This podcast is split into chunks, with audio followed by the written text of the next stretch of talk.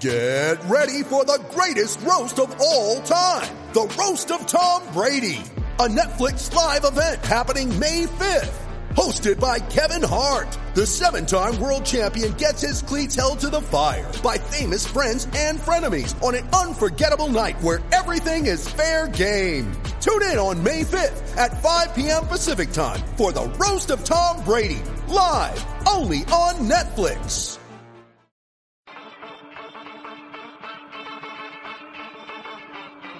This is the Golf Under Par podcast. I'm your host, Dr. Jeremy McCullough. We are on a journey to find the information that's going to help you play the best golf of your life. Join us now as we dive in. Welcome, everybody, to the Golf Under Par podcast. I'm your host, Dr. Jeremy McCullough, here with a special guest, Jeff Gregg. He is a mental coach for us, and then he works with a lot of sports athletes, but he also is particularly working with golfers and helping them to get in the zone, get that focus, be present um, with with their golf game and their swing. We'll we'll touch more on where you can follow him and and all his stuff later on in the episode and learn about how you can be a part of a challenge he's he's trying to get everybody to a part of uh, to improve their mental game. Welcome, Jeff, and thank you for coming on. Oh, thank you for having me. I appreciate it. So I always start asking everybody, what got you into golf? Well, I actually got into golf pretty late. Um, I was always a ski racer and a soccer player growing up.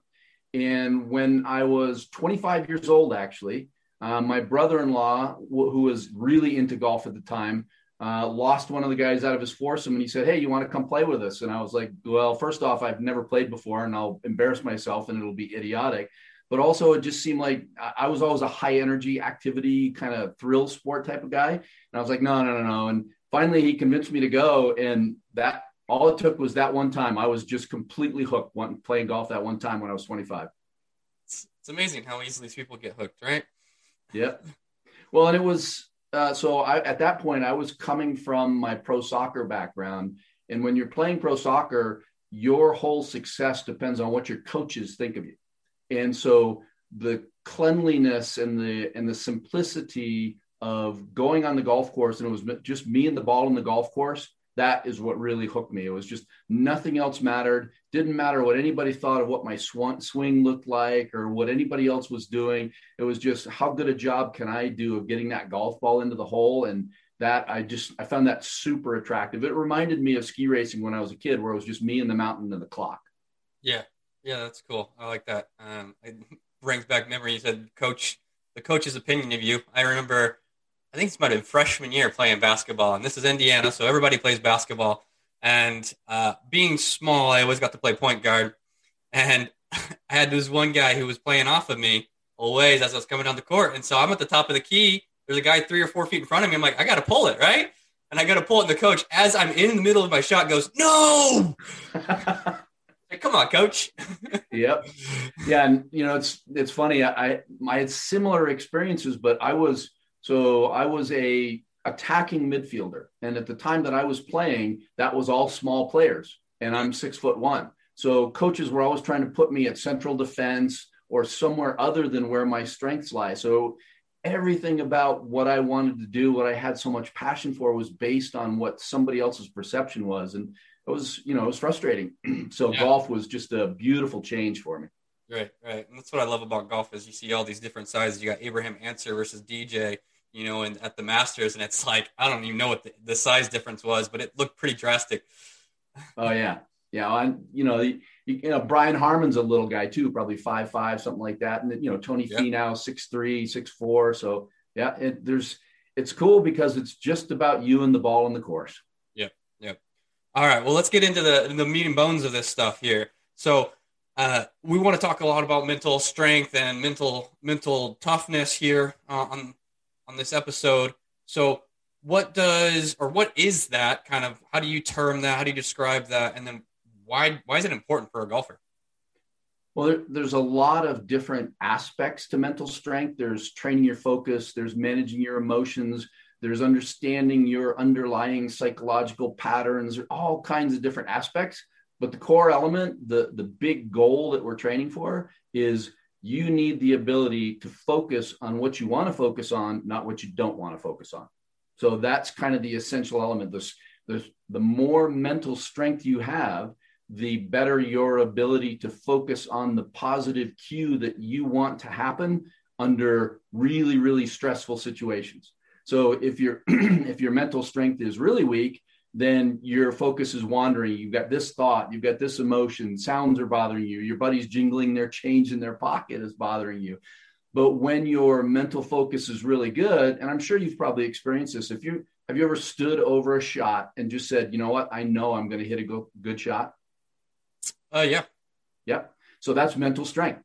The the stronger your mind is, the more or the, the stronger your mental strength is, the more you have trust that you can do what you want to do. And that allows you to turn down the dial of distractions, as it were. So, as an athlete, there's two states there's focused and there's distracted. The stronger you are mentally, the more ability you have to stay focused no matter what level the distractions are, whether that's pressure or emotions or thoughts. So, training it is uh, and this is where things have gotten really, really fun for us. Training it used to be kind of gray areas, right? You you had to do the warm fuzzy of well, what emotion am I feeling, and what I do with that emotion. Well, now we actually know that there's a very specific brainwave frequency where your focus is the strongest, and we have devices where we can. I actually work with golfers with a EEG monitoring band on their head so I can show them what their brain waves are doing. So that there's science behind what your focus should feel like. Yeah, so then you're just monitoring those frequencies, and that way that gives you the insight on on kind of where they are in that focus level. Yep. So the without going into a brainwave science diatribe, which I love to do, so we have to be careful with that, but basically the lower your brain waves are and you're still conscious, the better you perform. So in your brainwave frequencies, as you have more thoughts and more emotions, your brainwave frequency goes up. As you ha- are more present and more calm and you're more in your senses, your brainwave frequency goes down. So the and we'll, I'm sure we'll talk about this in a couple minutes here, but the peak of athletic performance is being in the zone, and the zone is at a brainwave frequency that's very close to being in your subconscious as opposed to being conscious. Okay. And so we want to be have those brain waves as low as possible uh, in order to perform better, but not be asleep. So we have to have that yep. you know ideal arousal arousal level, I guess we'll say, and yep. but not that's a not good word too for amped up. Yeah. yeah. So the, the um it, and it's like anything, it's it's a balancing act. So at any point in time, you have all of your brainwave frequencies are working, but it's which one that's dominant right? Okay. So just because you are um, in the zone, which is on the border of alpha and theta, no pop quizzes there, okay? Um, your brain, your beta brainwave frequencies are still working. There are still, uh, excuse me, there are still some gamma waves going on. And actually, when you're in the deepest part of the zone, gamma waves are the highest brainwave frequencies, but they're also the only frequencies where all parts of your brain are working together.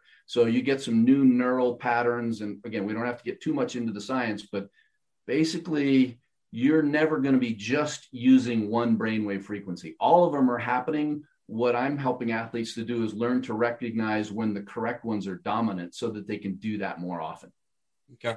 So kind of just that recognition helps people to know where they are in that level and that better, I guess we'll say better control over over kind of their emotions, their psychological state, however we want to describe that. Yeah. So the, the two key words are cues and triggers. So the cues are what help you access the correct place. Uh, sorry, the cues are what let you know when you're in the right place. The triggers are what help you access it.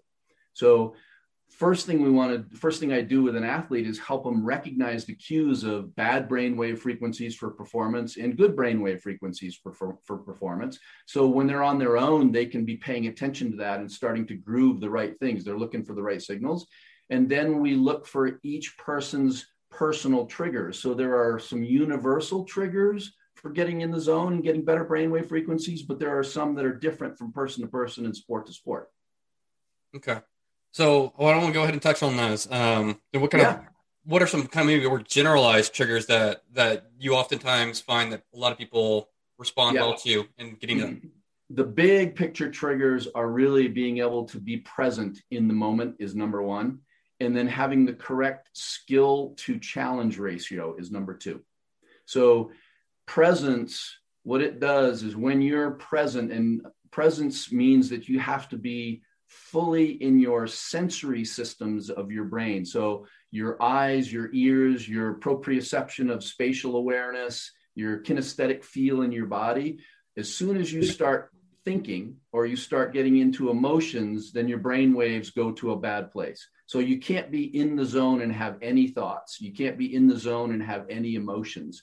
So we know that one of the biggest triggers is just doing exercises. And this is one where it varies a lot from athlete to athlete. Some of my athletes, we have some really simple breathing exercises and they can start to access presence super quickly and others they need to combine it more with movement because their brainwave bias tends to be more towards thoughts or emotions in other words they spend a lot of time thinking and being emotional like a jordan Spieth if you watch so if you think about it dustin johnson is a low brainwave bias guy okay he does not have trouble being calm. He has trouble focusing sharply at the right moment, which is why he'll make some mental mistakes.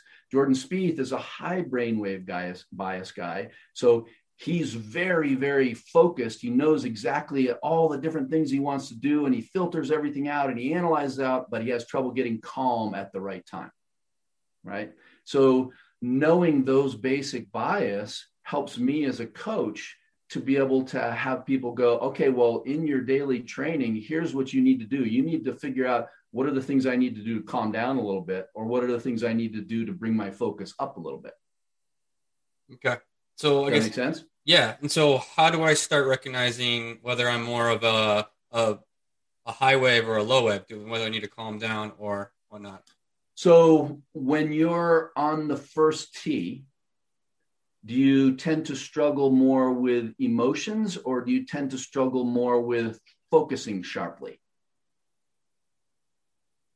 Probably say focusing sharply because usually it's like, you know, you're you're on the first tee and there's always a group behind you that's waiting to tee off too, and so it's always like, all right, come on, you know, get up there, just let's get this over with so that they aren't thinking I'm slow play because nobody likes a slow player and all this stuff, and and then that's so, the, you know, one of the interesting ways, and this is just from a casual observer perspective, is generally the golfers that play faster tend to be more lower brainwave bias. They they want to get going, right? They don't want to think about it. They don't want to emote on it. They just want to go.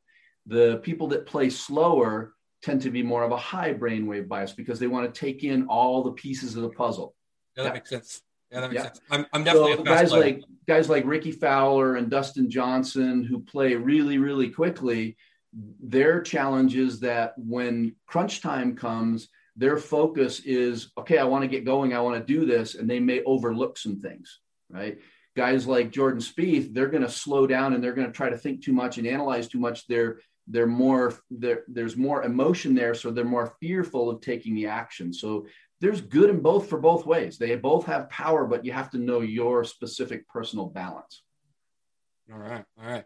So yeah, I'm definitely a fast player. Um, so I'm I'm I'm kind of like the I think I've heard Brooks Koepka talk about it. Like get to ball, hit ball, get the ball, hit ball. You know, it's like there's nothing more to it. And I'm always like, yeah, that's that's kind of how I see it too. So. Yeah. Um, yeah, so that's a real simple way, and obviously there uh, I have more kind of the easiest way is just put a brainwave band on somebody and I give them a few tests and you can see where their bias is at. Right. But if you tend to want to, you know what, I just want to get to the ball and I want to hit the ball. I don't want to think about it too much. Then you're probably more of a low brainwave bias and you need to figure out ways to engage more and to tune your focus more on the cues for that particular shot. Uh, if you're more of a high brainwave bias person, you're going to take too much time. You're going to try to get all the information you can before you actually hit the shot. Yeah. So would you say kind of to I guess for the focus side, or so somebody like me who who wants to just kind of play and hit, and uh, they're on that. I guess the lower brain wave if I'm right on that. Yeah. Uh, I want to start maybe thinking a little bit more about the I guess details of the shot to kind of get that focus. Yeah, you or... want so the the cues for the zone. We you know if we relate it to a golfer, you, it's you need to know ahead of time that when you get ready to perform, is your optimum cue a visual cue or a feel cue? It's never a thought cue, it's never an emotion. Now, what the lower brainwave bias athletes will tend to do is once they've already decided what shot they want to hit, they won't really fine tune that cue, whether it's a feel cue or whether it's a picture cue. So, great example. Everybody knows Nicklaus was super visual right? Nicklaus used to create a movie in his head. He would see the ball on the green, and then he would see the ball flying to the green. So he would picture the target, picture the shot shape, and then he would allow his body to step into that visual movie. And he wouldn't hit a shot without doing that. So he always made sure that he had this super sharp visual focus. So as a calm bias person, that if you're a visual calm bias, then that's what you need to do if you look on the other end, um, I was very fortunate in 2000. I got to spend a whole day with Tiger doing a clinic. And I said, you know, what are you working on? And this was a week before he won the US Open by 15 shots. So he was in a pretty good place. Right. And he said, you know, at the time he was working with Butch, and he said, Butch and I are, uh, we found that I have the highest level of trust and I feel the best over a shot when I'm trying to hit every shot at 80% of full speed. So that's a kinesthetic cue, that's a feel cue. So for him, everything he did in his pre shot routine was trying to funnel to that super sharp feel of 80% of full speed.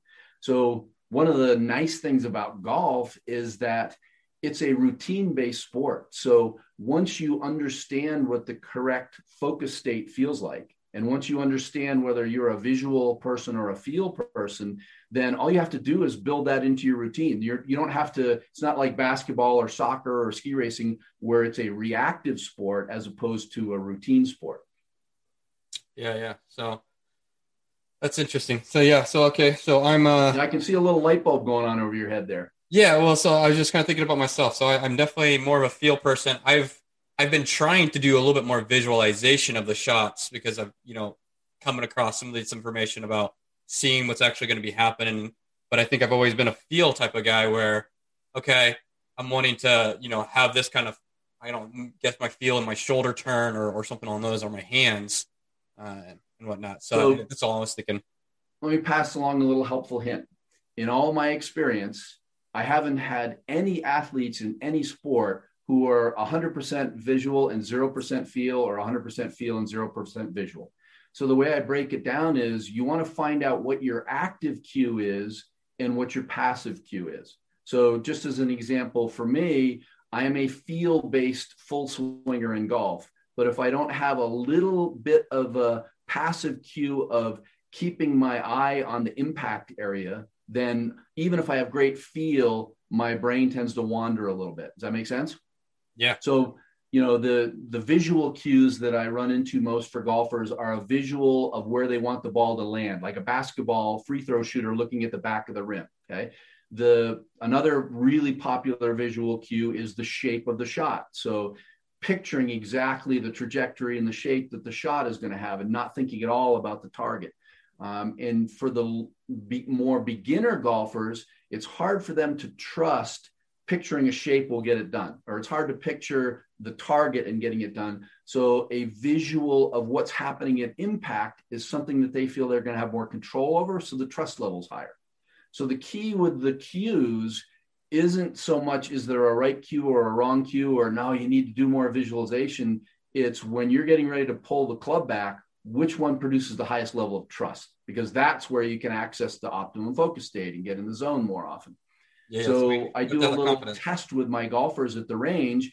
We test three or four different visual cues and three or four different feel cues. And it's always amazing. It doesn't necessarily produce the best shots right away, but they look at me and go, Yeah, that was really easy for me to focus on nothing else and trust it really, really highly. And it can change over time um, and it can change from shot to shot. Like I'm highly, uh, I'm probably 90% feel and 10% visual on the full swing but I'm a complete flip flop in the short game. So when I'm chipping and pitching, it's all the visual of the landing spot. But the, the big picture takeaway for the folks that are listening is if you don't know if your trust level is higher on visual or feel, or even worse, if you're getting lost on thoughts and emotions, then you got no chance of hitting the kind of shots you want to hit. Yeah, yeah. I mean, confidence is huge. So why don't we talk a little bit about that? Um, where do we where do we start building some of that confidence in in whichever one you know after we've figured out I'm more of a visual or more of a feel kind of guy? Where do we kind of maybe how do we build that?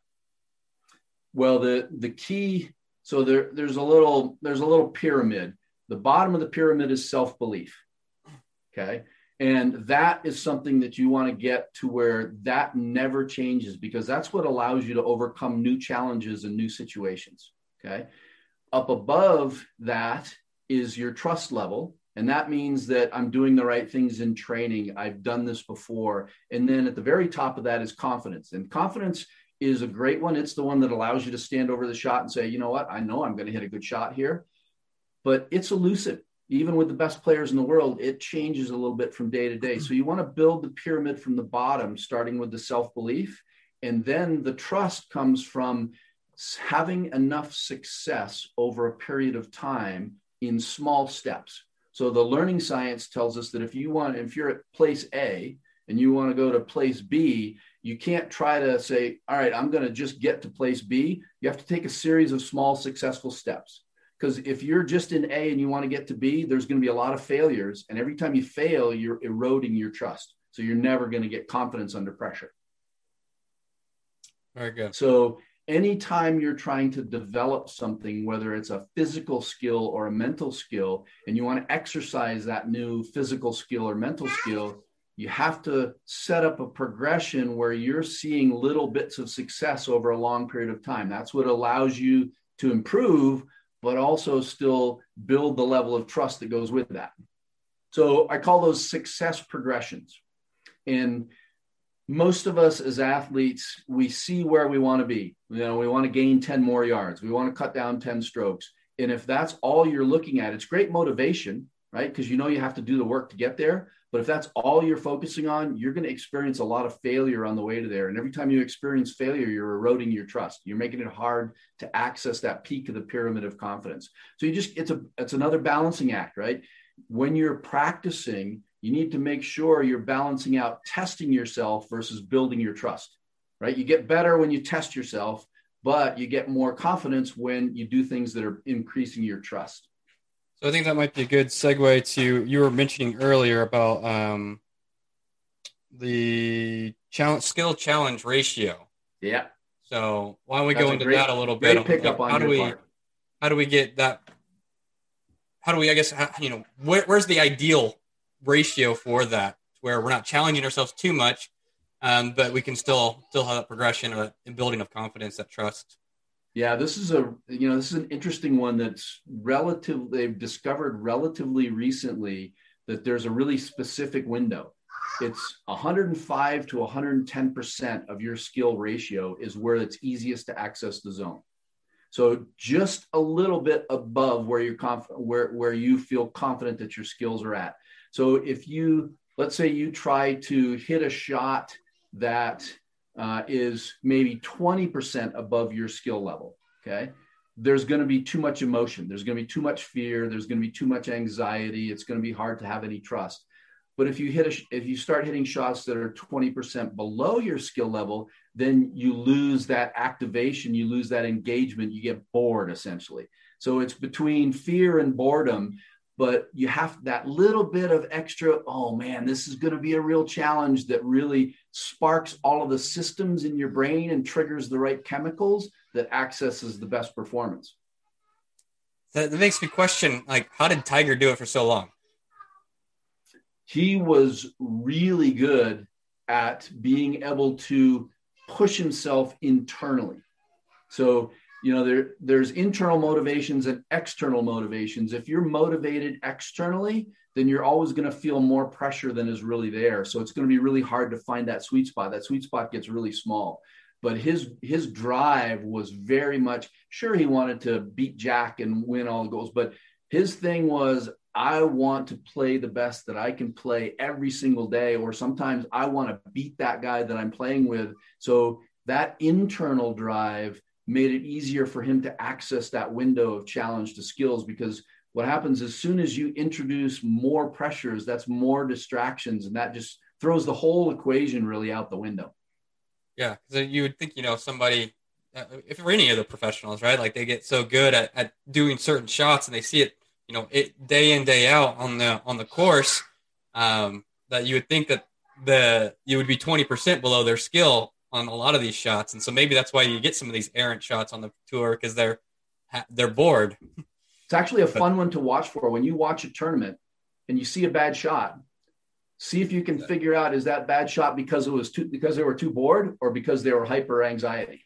Yeah, it's true. Yeah. I mean, you see the other thing ways. about Tiger is his sense of self belief was one of the strongest that you'll ever find in an athlete because of his relationship with his dad. Right, his dad used to test him super super strongly, but then reinforce it. So he had this really unbelievable foundation of even if I played bad on a particular day, or to me, one of his greatest strengths was he could hit heinous shots but he would follow it with one of the most amazing shots mm-hmm. because nothing chipped away at that sense of self belief until he crashed his SUV.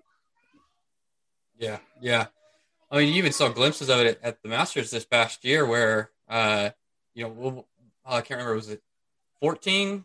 He gets like a an eight or whatever, but then he goes out and goes 15, 16, 17 birdies, maybe even 18 birdied. Yeah. You know, so that. So if somebody's self belief isn't strong enough, as soon as they make a mistake, they're going to tend to fall apart. Right. Yeah. Wow. So cool. Um, wanted to, to briefly touch on, uh, I think we've kind of covered, you know, a lot of the low hanging fruit that you were talking about with the figuring out what your visual and, or your feel, your cues and your triggers a little bit. I don't know if there's yeah, anything else you wanted to touch one on. One other that. thing that's a really tangible one when you go to the range. So one of my biggest pet peeves is that most golfers, if they do practice, they don't practice efficiently. So, you know, how often have you heard that, oh, I hit the ball great at the range, but when I go on the course, I don't hit it as good? Or when I go to a tough course, I don't hit it as good. So, those different levels. Well, the best way to do that, and other sports actually use this really well, and golfers are just starting to, you need to practice under more stress, under more pressure than you're going to play. Right. So if you want to access that 105 to 110% challenge to skill window, you got to practice at 120 so you know you can succeed. So when you're practicing, picture super small targets, right? Or you or so most of us when we go to the range, it's all about feeling good. You want to hit 27 irons in a row so you feel really good. You have to take part of every practice session and make it harder, make it more stressful than it would ever be at the course. That way, when you get on the course, it's going to be easier. The, the way we're wired as humans is that if we feel good in one situation, we have to, in order to access a tougher situation, we've already have to done it before. You're rarely going to do it the first time. So practice tougher than you're going to play. And again, you don't want to do that for the whole practice session, but maybe you put aside 20% of your practice session where you're really going to test yourself really, really hard because then when you get on the course, it's going to be like, oh, yeah, I've done this at the range 100 times, or this is easier than what I've done at the range. So when you're practicing as a golfer, just make sure you're not just looking for the feel good, warm fuzzies at the range. Push yourself at the range to make it easier on the course. Yeah, it's funny you bring it in the other sports and how they do that. And I think the number of times I practiced, you know, the you know, four on three drills or or whatever in basketball, or we would do like a seven on eleven drills in football and stuff like that, where you're you're outmanned and whatnot. It's like, okay, well, you got to figure out how to how to do this, and and it makes sense in golf where we have to challenge. The only way to challenge yourself is to put constraints on your own on your own uh, practice time. Yeah. So the no. the high intensity training makes the pressure in the actual situation seem way less. It's a really simple one, but it's a really powerful one. Yeah, that's awesome. Uh, all right. So we've talked a little bit about pre-shot routine and the importance of it getting you into that state of focus, that presence. So what kind of recommendations do you have for, for most golfers on that aspect?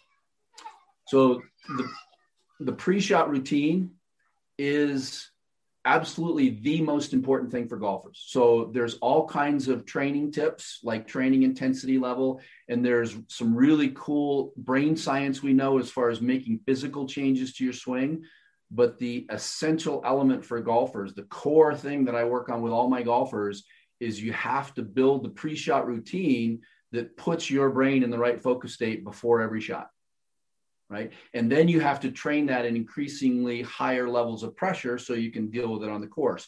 And the pre-shot routine is actually relatively simple. You think of it as a funnel. So it's really wide at the top and really narrow at the bottom. Okay. And at the top is where all your thoughts are. So how far am I? What's the wind like? What's the lie like? What club am I going to use? What, you know, where do I want to miss it? Where do I want to hit it? So all of the cognitive, all of the thoughts and analogies and all of the deductions are at the top part of the funnel. So there's a lot of stuff going on. And that can start, you don't want to start it too soon because the more you use the cognitive part, the harder it is to leave that cognitive part. And also the more energy you use during the round. So you want to make it brief if you can. Uh, one of the things I do to test my golfers is I say, okay, you want the cognitive part of your routine to happen in 10 seconds if they're used to doing it in 30 seconds. So you force them to be more efficient.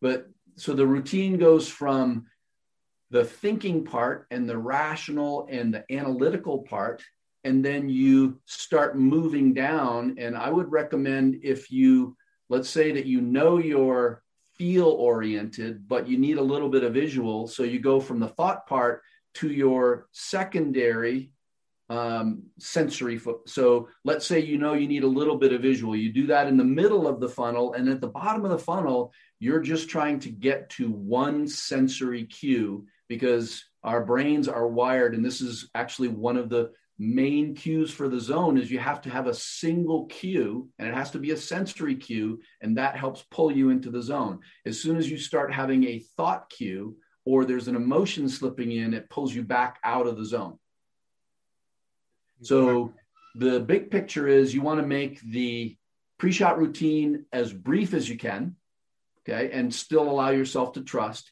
and you move from thinking to your secondary sensory to your primary sensory. And so, right before you pull the trigger, whatever your most trusted sensory cue is, is where you want to have your focus and your awareness just singularly dialed in on that one thing. Awesome. Well, so, all right. That's pretty good.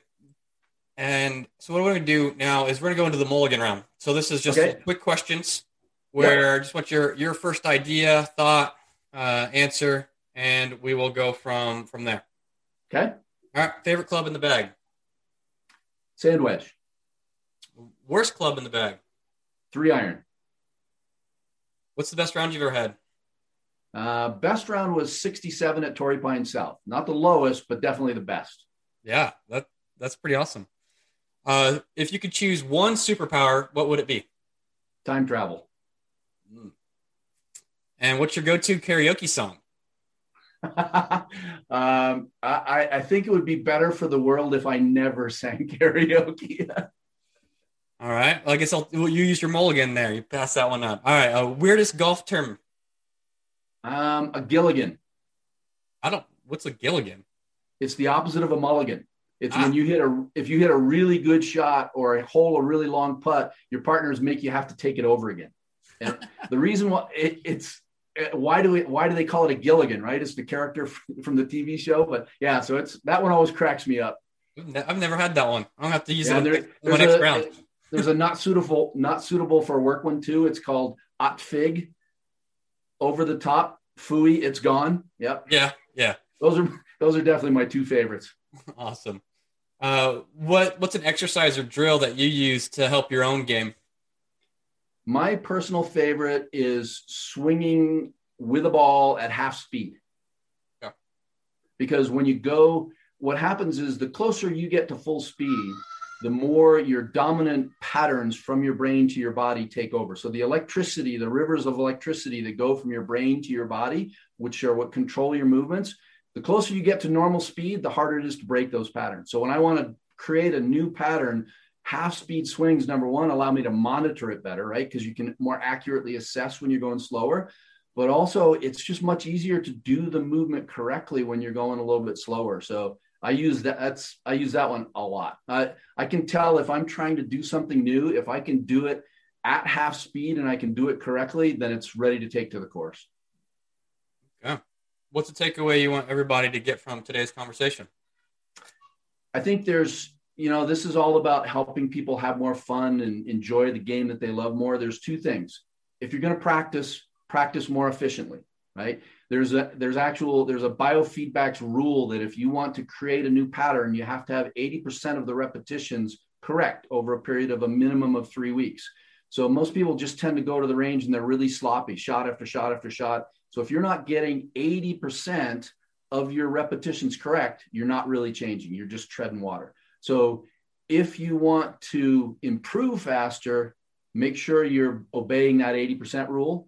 If you want to perform better, dial in your pre-shot routine. Find out what your sensory cue is and lock that into a routine that just can't be interfered with so you can dial down those distractions. Awesome. And a question that I came across, and I, am going to start adding into this for everybody uh, recently. If you could have a, a tour pro hit your tee shot or your putt, and you would take all the other shots on the course, which would you choose? Them to hit the tee ball or uh, off the putts? Uh, definitely tee ball. All right. Yeah. Awesome. Yeah, putting putting was always my strength on the mini tours. I always felt like I could hole anything. Uh, yeah, from 100 yards and in, I was as confident as I ever needed to be. But to have somebody who could, you know, like what, what Rory when he's hot, to have him bombing it out there for me, yeah, I'd love that. right, right. Awesome, Geoff. Thank you so much for coming on today. Uh, before we wrap up, how can everybody that's listening follow you or keep up with what you're doing? So my website is ggzap.com. Okay, so just the letters ggzap.com. And that kind of gives you all the general information of what I do. And there's a lot of videos and a bunch of blog posts. I would love to have people go to my name, which is Geoff Greig, G E O F F G R E I G dot podia.com. And there is a seven day mental game challenge for golfers that anybody can take for free. And uh, I, so the more people that take that for free, uh, it's great. And I love to have people give me a shout if they have any questions about it, if they want any help with it. So um, those would be the the places to go for sure. And right, you we'll can obviously follow me on Facebook too. Yeah, we'll have all that stuff in in the uh, show notes below, so you guys can check that out to to get the challenge and start learning a little bit more about about some of the stuff we talked about today. I've started some of this stuff. It's some good good information that uh, Geoff's got for us. So definitely go hit that up that's it for this episode of the Golf Under Par podcast. We'll have all of Geoff's information there, like I said. And thank you guys so much for listening. And thank you, Geoff, for coming on. Remember, oh, thank you. Appreciate you having me. Remember, simple consistency leads to greatness. Thank you guys for listening to this episode. Hopefully, you've enjoyed this content on the go. If you found it helpful, please share with a friend and leave us a review on iTunes this allows us to reach more golfers just like you that want to play under par. Do you want to be stronger and healthier? Well, I've got a resource for you Golf Fitness Tips. It's a free Facebook group where we talk about how to take care of our bodies so that we can play more golf, we can play golf longer in life, and we can play better on the course. If that interests you, then check out the link below or search for Golf Fitness Tips on Facebook.